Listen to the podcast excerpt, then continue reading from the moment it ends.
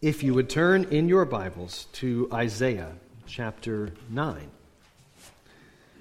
beginning in verse 6. We are in the middle of a series on this verse and then the, some of the surrounding bit around it as well, where Isaiah gives this promise that is appropriately repeated at this time of year. Speaking both judgment and grace, speaking both um, God's law and God's gospel to God's people. He tells them in verse 6 For to us a child is born, to us a son is given, and the government shall be upon his shoulder. His name shall be called Wonderful Counselor, Mighty God, Everlasting Father, Prince of Peace. Brothers and sisters, this is the word of the Lord. And we say, Thanks be to God. This morning we'll be focusing on the second of the four titles given in Isaiah chapter 9, verse 6, and that is this promise that this child and this son that is going to be given is going to be called Mighty God. Last week we talked about this title, Wonderful Counselor. And this morning we're talking about this child, this messianic prophecy of Jesus, who is to be called the mighty God. Now, as, as you well know, it's no secret to you that, that uh, Advent and Christmas and all of the season that surrounds these things is a, is a time of hope and joy and peace. I mean, if, if, you, have, if you are really bored out of your mind, today you can go to, uh, uh, to, to uh, Walmart or, or Target or wherever it is you do your shopping, uh, that's fine, uh, and, and just look for Christmas cards, right? And just count up the ones that just say hope or joy or peace on them. And that'll, that'll keep you busy for, I don't know, a couple of hours maybe. But I want to offer something to you that might sound a bit weird. And that is that Christmas is not about a celebration of hope or joy or peace.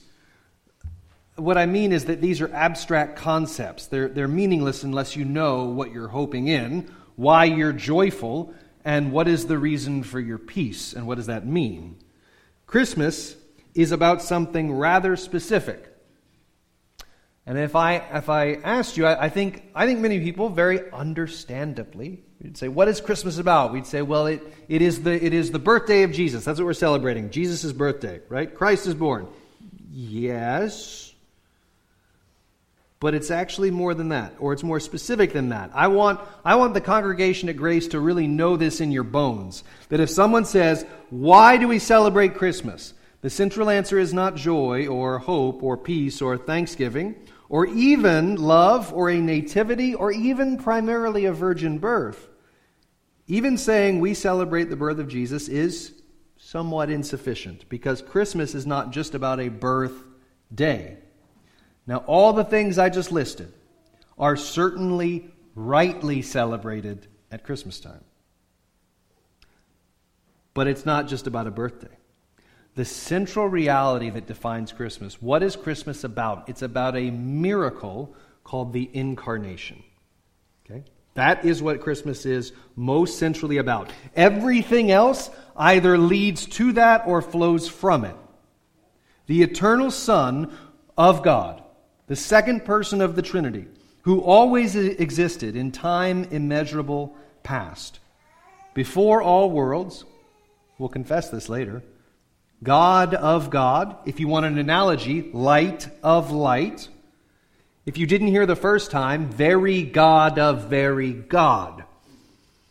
Begotten of the Father, not made. That is, He's the Son and He's always been the Son. There never was a time where He was not.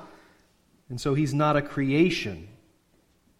Who for us men, for our salvation, came down from heaven and became incarnate by the Holy Spirit in the Virgin called Mary.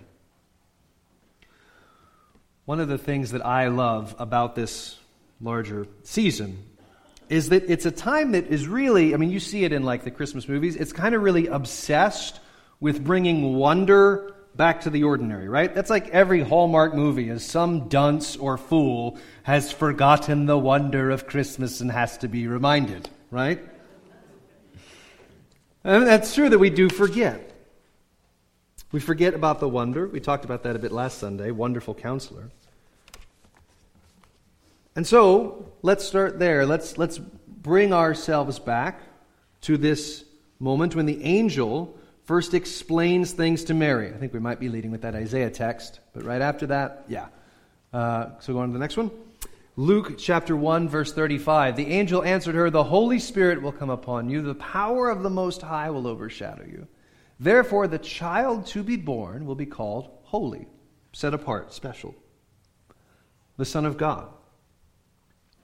So that's the purpose of the virgin birth. It, it emphasizes this reality that the Son of God is who's being born.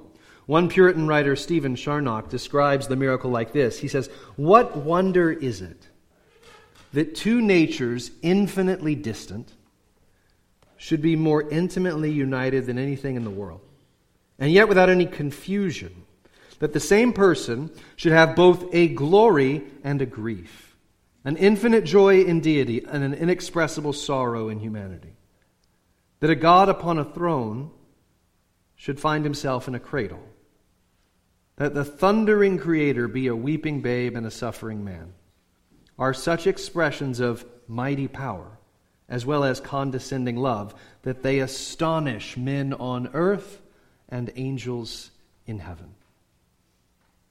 And so, we remember and we rejoice in this reality that God the Father has always had a Son, and that the Son of God has always himself been God. I want to make that clear, just in case it isn't, or if there's any absence of clarity. When we say that Jesus is the Son of God, we are not saying that he's anything less than God. It gets, it gets into our doctrine of the Trinity. If you want to know more about that, there's this actually great book we've got in the book repository in the fellowship hall uh, called The Forgotten Trinity, which I would commend to you. Um, certainly is a great explanation of that doctrine. One day, about 2,000 years ago, so the Father sends the Son. By the power of the Holy Spirit, there's a baby. For unto us a child is born. Isaiah 9, verse 6. Unto us a son is given. And this child will be called Wonderful Counselor, Mighty God Mighty God. And so, God is called mighty here. That's not surprising. That's sort of what it means to be God. And the Hebrew here is this El Gibbor. Actually, the word mighty you could also translate uh, hero. So God the God the Redeemer, the rescuer, the hero, the conqueror, even. You get a sense very quickly that whoever this is, he must be powerful. We're told in in fact, in Luke chapter 4, at the start of Jesus' ministry, that this is one of the things that marked out that ministry. Jesus returned from the wilderness in the power of the Spirit to Galilee, and a report about him went out through all the surrounding country. The power of the Spirit was upon Jesus, and so he was able to do wondrous things. So much so that people started asking questions. As you see, news started getting around, and people started asking questions. Luke chapter 4, just a little bit later, verse 36. All were amazed at his teaching. They said to one another, What is this word? For with authority and power he commands unclean spirits, and they come out. And so, what is this word? And then our, our next text, uh, Matthew chapter 8, verse 27, this moment where they're all in the boat, the disciples, uh, right after Jesus has calmed a storm, and they say, What sort of man is this? that even the winds and sea obey him. The reason why Matthew put that question into his narrative is because he wants you, the reader, to be asking the same question What sort of man is this? And so, I don't want you to miss it. That at the start of the, the verse is To us a child is born, to us a son is given, and this one will be called the mighty God. That doesn't make sense. Right? You don't have a born God in, uh, certainly not in the minds of people in Isaiah's time. So, why is it that God's going to give a child, a son, who is called Mighty God? The answer is, is because that's exactly what you and I need. And it's exactly what you and I start to doubt when times get hard and when life gets difficult. When we doubt God because life gets difficult, it usually boils down to one of two questions or both of them at once. All doubt can usually be traced back to one of two questions or both of them at once. And one is Does God really love me? And is God really powerful? So, so, do I really have a loving God and do I really have a mighty God? When we face trial, difficulty, pain, even tragedy, these are sharp reminders of the sinful condition of our world, that evil has not yet been extinguished. And so we start asking Does God really love? And you see something like this, I think, in the Psalms. Uh, for instance, Psalm 13 starts off, How long, O Lord?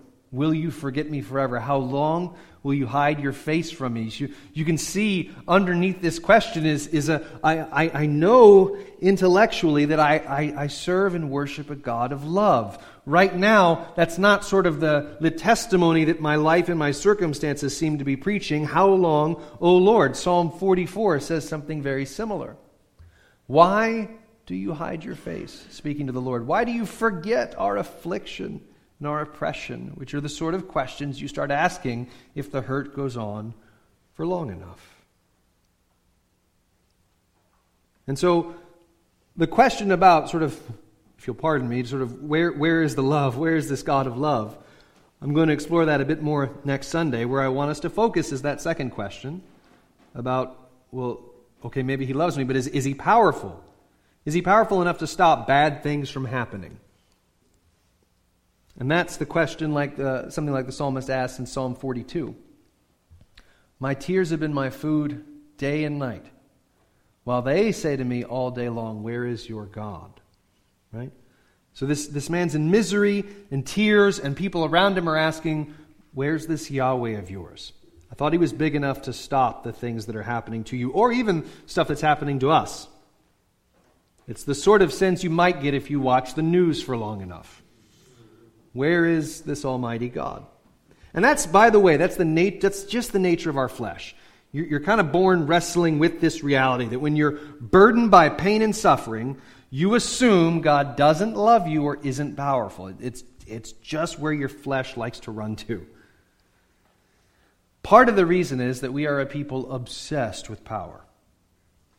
More and more, we're in more and more as you see in a culture of godlessness, unless there's a significant shift in the culture, and do pray for that, by the way. Unless there's a significant shift, people in a culture of godlessness get really obsessed with power. This has been predicted by some of the more honest atheistic philosophers of the last few hundred years. Nietzsche and others like him basically said, look, if there's no God, then it really all just boils down to who's got the biggest stick or the biggest gun or can yell the loudest or has the most control. Right? Why? Well, it's because we, we get obsessed with power because weakness is really scary, especially in a godless world, right? If you don't believe there's a God, or if you don't believe there's a judgment day, where the God of the universe will, will settle all accounts down to the very words and thoughts, then the correct conclusion is power is all that matters. So get what you can and can what you get. And furthermore, if, if that is the greatest concern of life, right? In, in a godless world, the greatest concern is who's, where, where, how do we distribute the power? Well, then you've got to make that the purpose of the law and the purpose of religion and the purpose of all your morality. You have to despise any group or any system that speaks of, for example, authority and submission. You know, the Bible has a lot to say about authority and submission, but suddenly Christians don't. Suddenly, we've stopped talking, the more I see, we've stopped talking about the biblical statements about authority and submission. Why? Because we live in a power hungry culture and there's really no room for that kind of talk. In a power hungry culture, power and authority don't just cause problems, they are the problem. It's, it's why there's so much. Uh, so, like a random example would be even for things like um, uh, localized authority in a church and, and, and membership, which I've always kind of struggled to understand. What I mean is, is like some people really struggle with the idea of church membership. And to that, I would say, I, I think on one level I get it, because you're, you're like, where is this, um, where's this kind of practice where you, you, know, you have your new members class and stuff like that, and then you take, ask these membership questions, and people answer, yes, we do, and then all that. Yeah, you're right. That's not, you know, you don't find an example of that. What you do find an example of is people in local bodies who are accountable to elders and deacons, as prescribed in the New Testament. And if you know a better way of making that happen rather than church membership, I'd say, please, like, come talk to your elders. We want to know. But it, it is interesting to me, and, and maybe I'm leaving preaching and going for meddling, to quote Bob Vinson. But people, people will complain, well, Christians are such hypocrites. Man, that's not good, right? The, uh, the idea, if it's true that like lots of Christians are manifestly hypocrites, we really need to do something about that. We really need to figure out a way of holding Christians accountable for their actions. Well, that sounds really legalistic. I'm sorry, can you make up your mind, please? If power is your idol, though, back to the point, if power is the idol, you'll despise authority.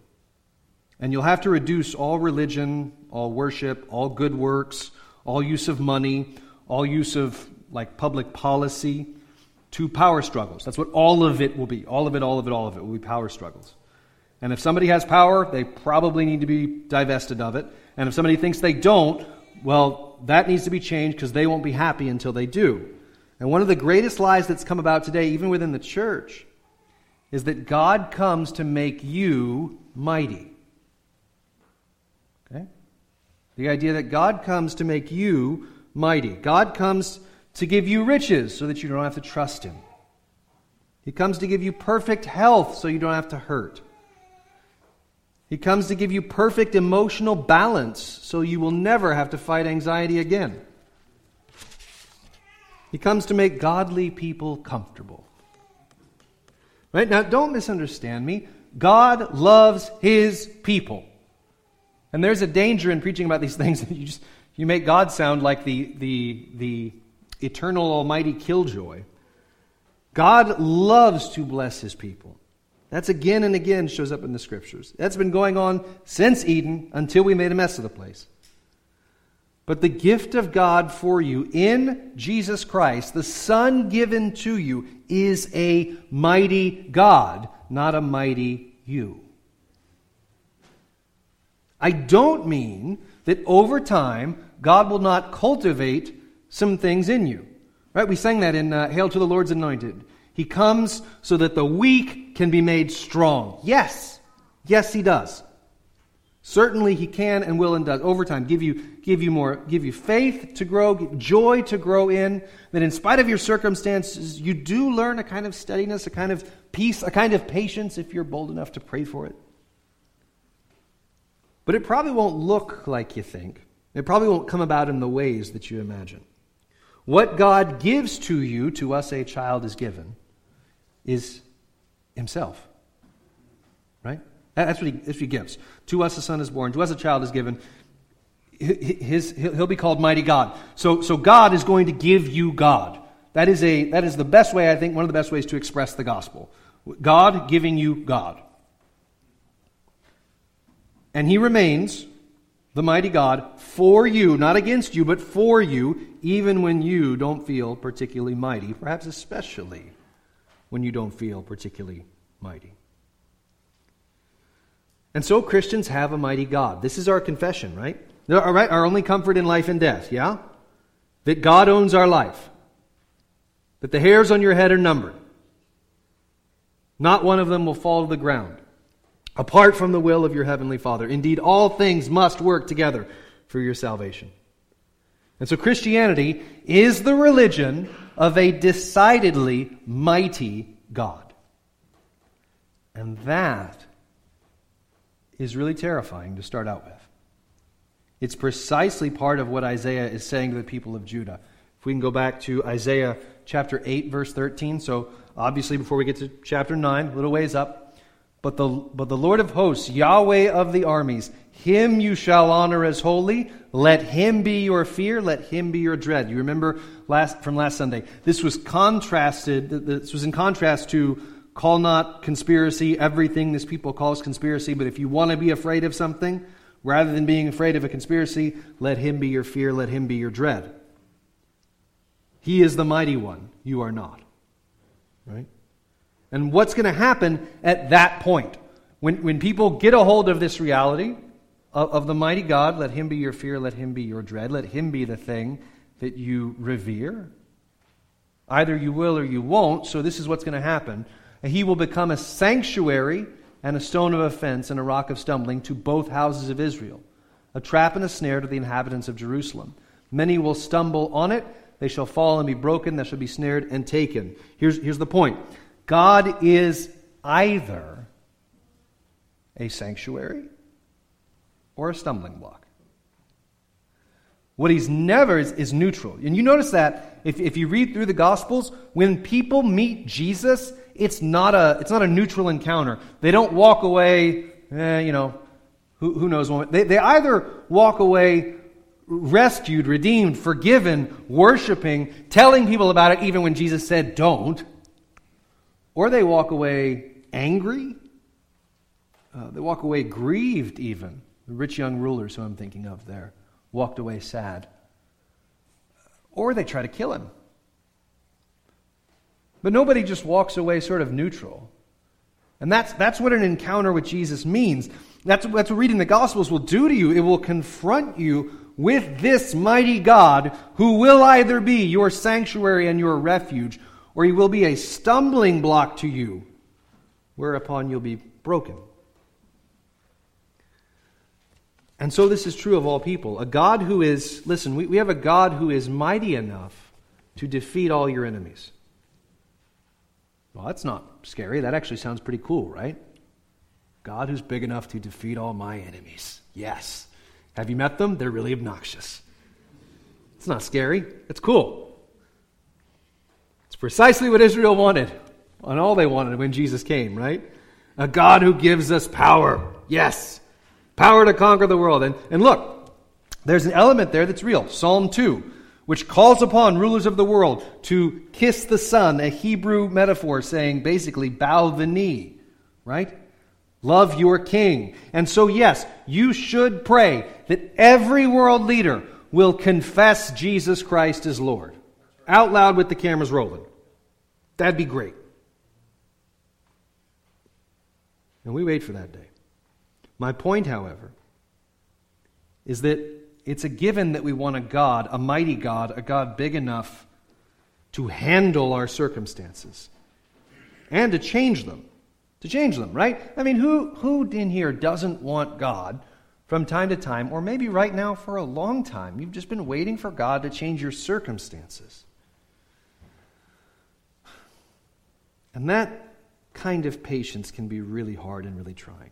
To some extent, an encouragement to you and me is the Apostle Paul sitting in prison writing letters of joy, bearing affliction, and asking God to take it away, and God says no. You need your weakness right now. Now, we want a God mighty enough to change our circumstances, but a God who is mighty enough to change how we feel about our circumstances is actually kind of threatening. A God who can change my desires, a God who can rescue me from addiction.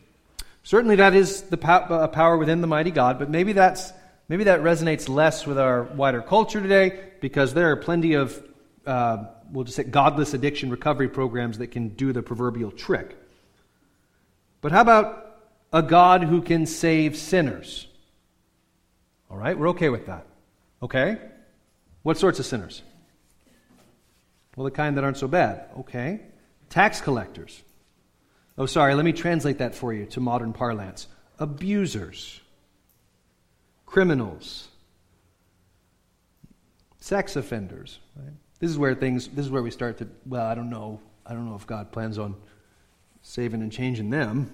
Right? That's tax collectors in the first century. A God who throughout history has made slaves and peasants content while the rich remained empty and miserable and full of envy. This is a quality of might, a quality of power, mighty God, that we will struggle to believe. Because we love the idea of a God who can move mountains. We are terrified at the idea who would move hatred out of our heart entirely. Take it away. Take away our bitterness or anxiety or self centeredness. And that, by the way, that's more of a temptation than I think we realize. What I, what I mean is that for, for some of us, and at different seasons of life, your, your temptation is to like protect your suffering. Right? Don't Don't tell me that God means to give me hope to leave behind my suffering. My suffering is how I get people to pay attention to me and feel sorry for me and be really nice to me. My suffering is how I excuse my sin. My suffering is what makes me a special case, and it's why I don't have to obey God like everyone else. Don't take that away from me. I'm not saying all of you, but think about it.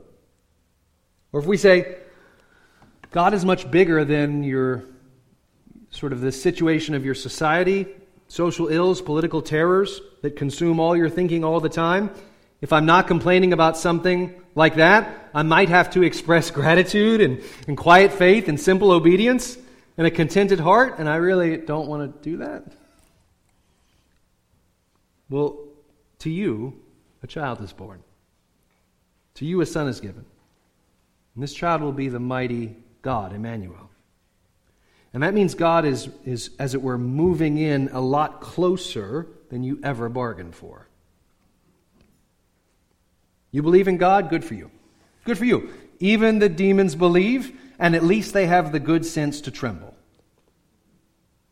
We all want a God who's strong enough to crush our enemies, strong enough to crush our circumstances, strong enough to protect us from harm, strong enough to know the future. And look, the scriptures do in fact give you that kind of God.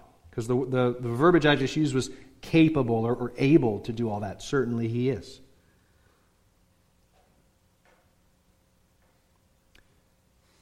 But what Isaiah gives to you, what God gives to you, what this word this morning gives to you, to us, a child is given to sinners like us.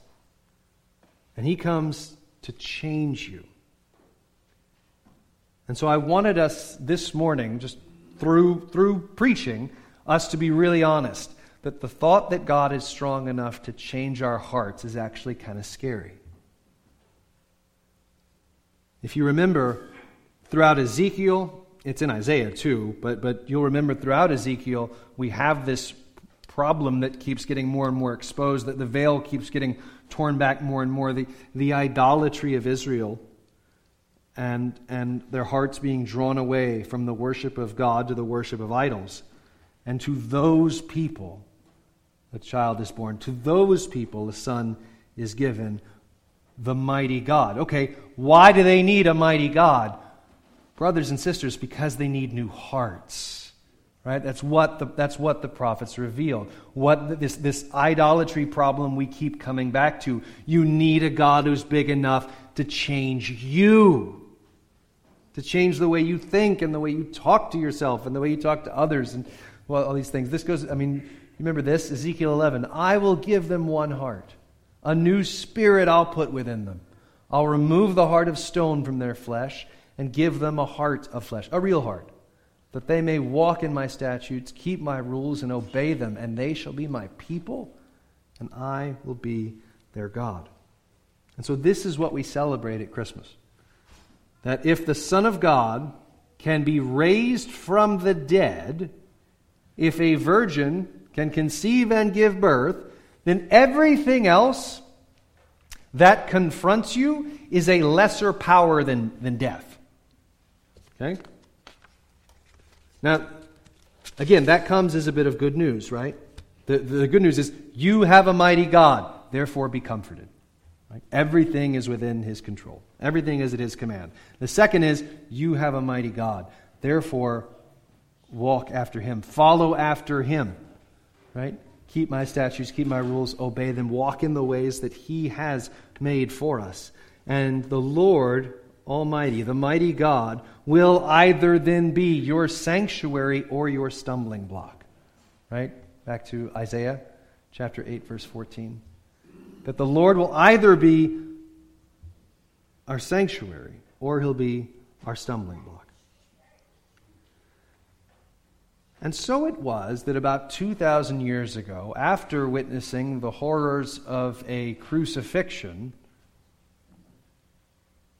11 ish Jewish guys came to believe that God had become man. And if you think that is impossible, I'd actually kind of, uh, I, would, I would invite you to look at the front of your bulletin. You have this quotation from Timothy Keller. Everything in the Hebrew worldview militated against the idea that a human being could become God. Jews would not even pronounce the name Yahweh nor spell it. And yet, Jesus Christ, by his life, by his claims, and by his resurrection, convinced his closest Jewish followers,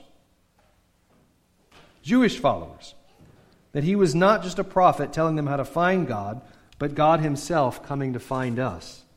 Now, why does that, why does that matter? Because there's a tendency, I think, today in our modern arrogance to be like, well, yeah, they were ancient people. I bet with a little bit of skill, I could have convinced them that I was God too. No, you couldn't have.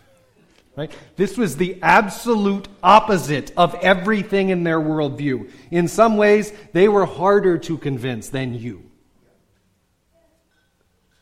So, what is it that could change those kinds of bedrock worldview beliefs overnight, other than a resurrection? If it seems implausible to you, it was even more so for them. It was a stumbling block, but it became their sanctuary, their reason for living, and eventually their reason for dying. For unto us a child is born, unto us a son is given. His name shall be called Mighty God.